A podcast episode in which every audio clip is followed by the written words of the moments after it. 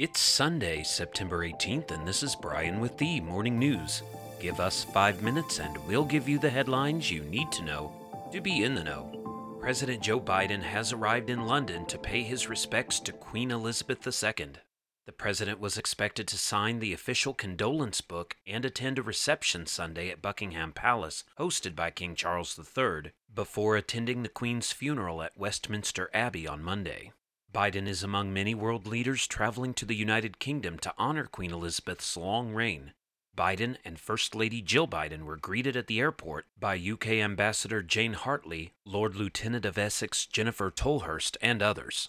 Mr. Biden and Prime Minister Liz Truss had been set to meet Sunday, but her office said Saturday they would skip the weekend hello, opting instead for a meeting at the UN General Assembly on Wednesday.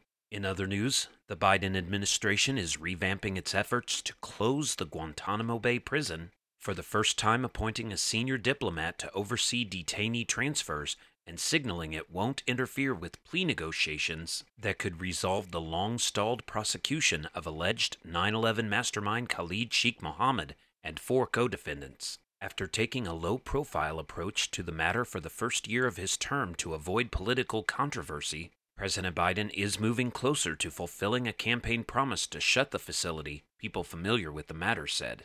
The facility at the U.S. Navy base in Cuba was set up in January 2002 to house foreign terrorists captured overseas. Guantanamo has held nearly 800 men since then. Only 36 detainees remain at the facility today, after hundreds were returned home or resettled in third countries by the George W. Bush and Barack Obama administrations. Around the world, Iranian media on Saturday published photographs and video of Supreme Leader Ayatollah Ali Khamenei attending a religious ceremony in Tehran amid speculation about his health among foreign diplomats on social media and in published reports. Mr. Khamenei's health has declined in recent weeks, rekindling talk in Iran's ruling circles about a succession plan, according to an Iranian official and people close to the government. There's been no official confirmation that he has had recent medical problems, but he is known to have had heart and prostate problems in the past.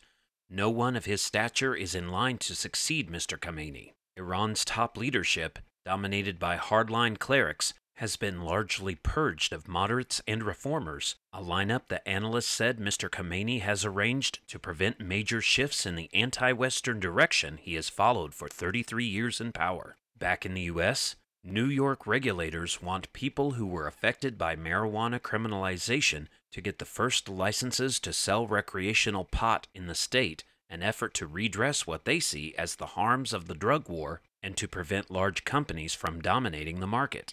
New York isn't the first state to try to give priority to people previously arrested for drug crimes when approving licenses for recreational marijuana sales. To help people targeted in the program, New York has set up a $200 million fund from which licensees will take out loans at an interest rate of about 14% to start their cannabis store. The loans will be available to successful applicants for the first 150 retail licenses, which are earmarked for what New York calls justice involved people who can show they or a close family member was convicted of a marijuana related offense.